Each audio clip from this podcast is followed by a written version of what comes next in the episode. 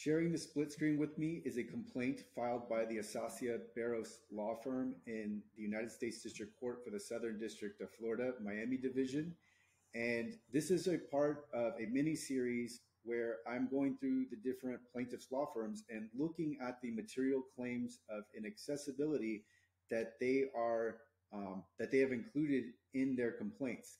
And so let's go through this starting with letter A. It says on the product page, the images have the same label, parentheses, ID dash alt, or the images are not labeled.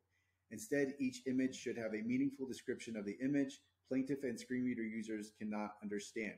So this is your standard missing alt text, uh, duplicate alt text claim. Uh, B, at quote unquote store page, the map is inaccessible and there is no store address. Plaintiff cannot locate the stores. Um, so uh, the map is inaccessible is a very broad claim and it provides us no idea of how the map is inaccessible. It says, and there is no store address, so it appears that is a separate claim. Um, but um, I don't know how is the map inaccessible.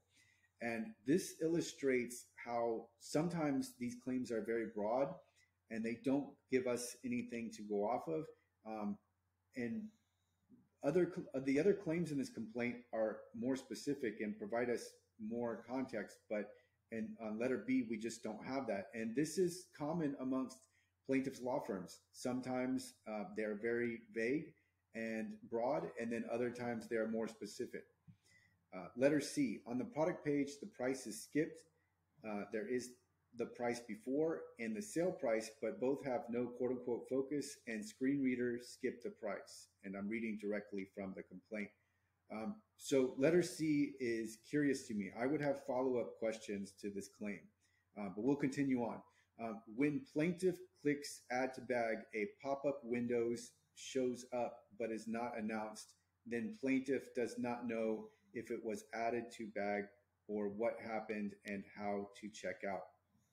And then the paragraph following uh, the specific claim says the plaintiff plaintiff encountered the following barrier when plaintiff was unable and impeded to access and unable to learn one defendant's store locations open in his area two the cost of defendant's products three buy a jacket on the website and pick up at curbside or at the nearest stores and then it continues on.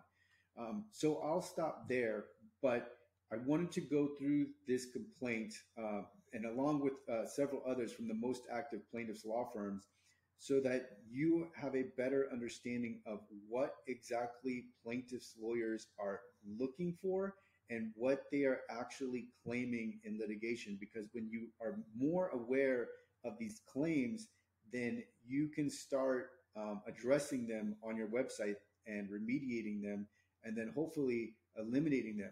Now, this is only one complaint, right, from one law firm. So it doesn't mean that we know all of the different um, accessibility issues, but we do have a better idea. And if you go through this series, you can start to get a really good idea of the claims that plaintiffs' law firms are claiming. And sometimes we see issues that um, are more one-offs, but then, but but usually we see the same claims coming up again and again. So, for example, missing alt text um, that's almost in every single complaint. Uh, I would say I would say 85% plus uh, of the time there will be a claim for alt text in some way, form, or fashion. And so this is why I created the ADA compliance course so that um, if someone wants to, they can have their web team go in and find and fix the most commonly claimed accessibility issues in litigation. So it really is an SOP or step-by-step instructions where some a website owner can give to their team and say, "Hey, follow this course, follow the lessons in this course, um, so that we can significantly reduce the risk of litigation."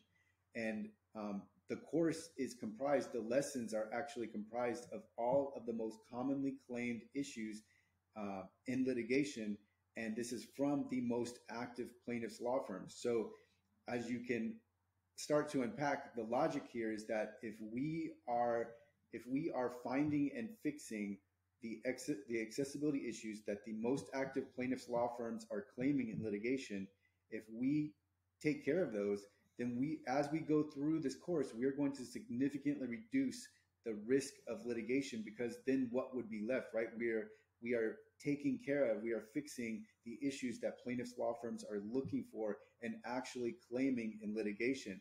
And so that's why I have this mini series is so that everyone can see this is exactly these are exactly the issues that plaintiffs' law firms are claiming. And so in this instance, we were looking at uh, the law firm of Acacia Barros, and we were looking at this complaint, and this complaint was filed in 2023, and I think it was in January. Yes, January 2023.